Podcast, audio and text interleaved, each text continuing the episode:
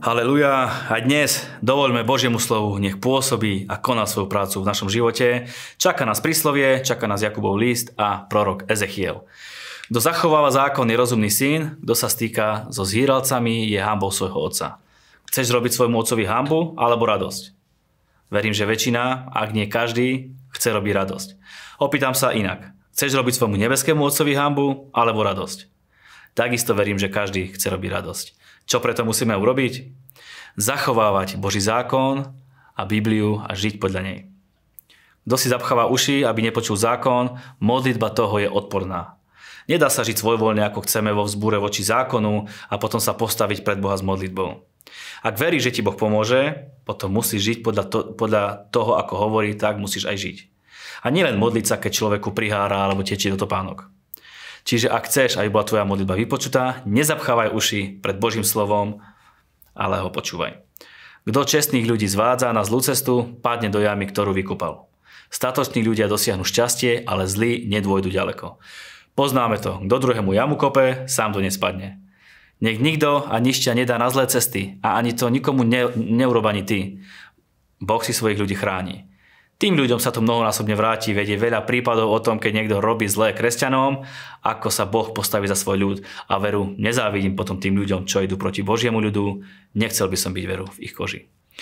Kto svoje chyby maskuje, nebude mať úspech, kto ich uzná a vzdá sa ich, dosiahne milosť. Vidíme, aká veľká je radosť z odpustenia. Môže sa stáť, že zlyháš, keď to však vyznáš a odľutuješ, dosiahneš milosť, radosť a pokračuješ ďalej plný sily. A my pokračujeme plný sily Jakubovým listom. Na úvod nám tu Jakub ako vedúci Jeruzalemského zboru kladie otázky. Odkiaľ sú medzi vami boje? Odkiaľ rozbroje? Či nie odtiaľ z vašich vášní, ktoré broja vo vašich údoch. Žiadate si niečo, čo nemôžete mať a teda zabíjate. Závidíte a nemôžete nič dosiahnuť, preto bojujete a vedete vojnu. Keď sa na tým niekedy zamýšľam, ako si niekedy ľudia sami robia zle. Za veľa problémov vo vzťahoch môžu ľudské závisti, ľudské sklamania, nedosahovanie cieľov a tak ďalej. My sa snažíme naplniť ten cieľ, ktorý má Boh s nami. Nesnažme sa riešiť to, čo nám nenáleží. Situácie a okolnosti ľudí okolo nás. Nemáte, lebo neprosíte. Prosíte a nedostávate, lebo prosíte zlé, aby ste to vydali na svoje náruživosti.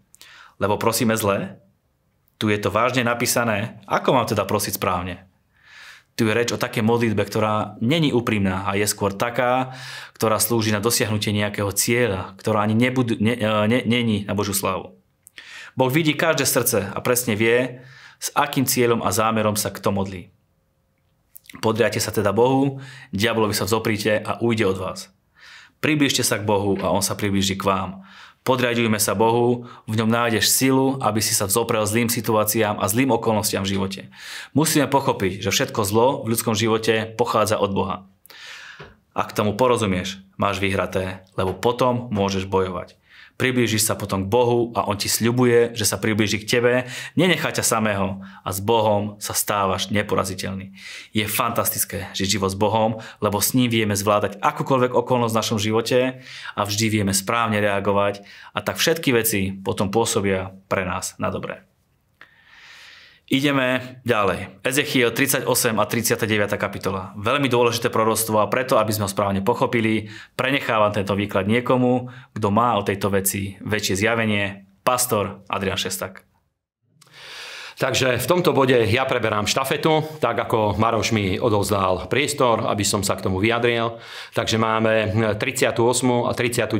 kapitolu Ezechielovej knihy a toto nám hovorí o jednej zo záverečných vojen, o udalosti posledných časov a sústreduje našu pozornosť na Izrael. A sú dve možnosti. Jedna je tá, že toto je vojna, ktorá sa udeje ešte pred eh, vystúpením Antikrista a môže to byť práve vojna, ktorá otvorí dvere na to, aby, eh, aby Antikrist získal svoje postavenie na svetovej scéne, lebo vytvorí rozpoltenie vo svete a vytvorí veľké rozdelenie vo svetovej miere. A stále, keď sa dívame na udalosti na Blízkom východe, môžeme vidieť, že, že stále vysí vo vzduchu to, že takáto vojna môže vzniknúť, alebo je druhá možnosť, že toto toto už sa týka samotnej tej vojny, o ktorej Božie slovo hovorí, ktorá bude pri Armagedone, pri ktorej bude porazený Antikrist, bude eh, hodený aj Antikrist, aj hm, falošný prorok budú hodení do ohnivého jazera a nastane druhý príchod Božieho syna pána Ježiša Krista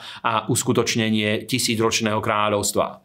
Ale v každom prípade, keď sledujeme udalosti na Blízkom východe a to nás vracia nohami na zem, pretože duchovný svet a viditeľný svet sú spolu prepojení a zvlášť Izrael a církev vytvárajú to prepojenie medzi prirodzeným a duchovným svetom, tak eh, môžeme vidieť presne to, že takáto koalícia vojsk, ktoré sú tam spomenuté, sa vo svete formuje, vytvára sa ten chaos a predpoklad na veľký vojnový konflikt a je možné, že práve Izrael bude centrom eh, blízkych eh, svetových udalostí, pretože za posledných 50 rokov alebo 70 rokov vidíme, že stále to tak bolo. Teda ja vás pozvudzujem, drahí priatelia, jednak aby ste sa modlení za pokoj Jeruzalema, za pokoj Izraela a takisto, aby vaša pozornosť bola obrátená k udalostiam, ktoré sa tam dejú, pretože to je miesto, ktoré si vyvolil Boh. Vieme, že Jeruzalém je mestom veľkého kráľa, tak ho nazýva aj Nová zmluva.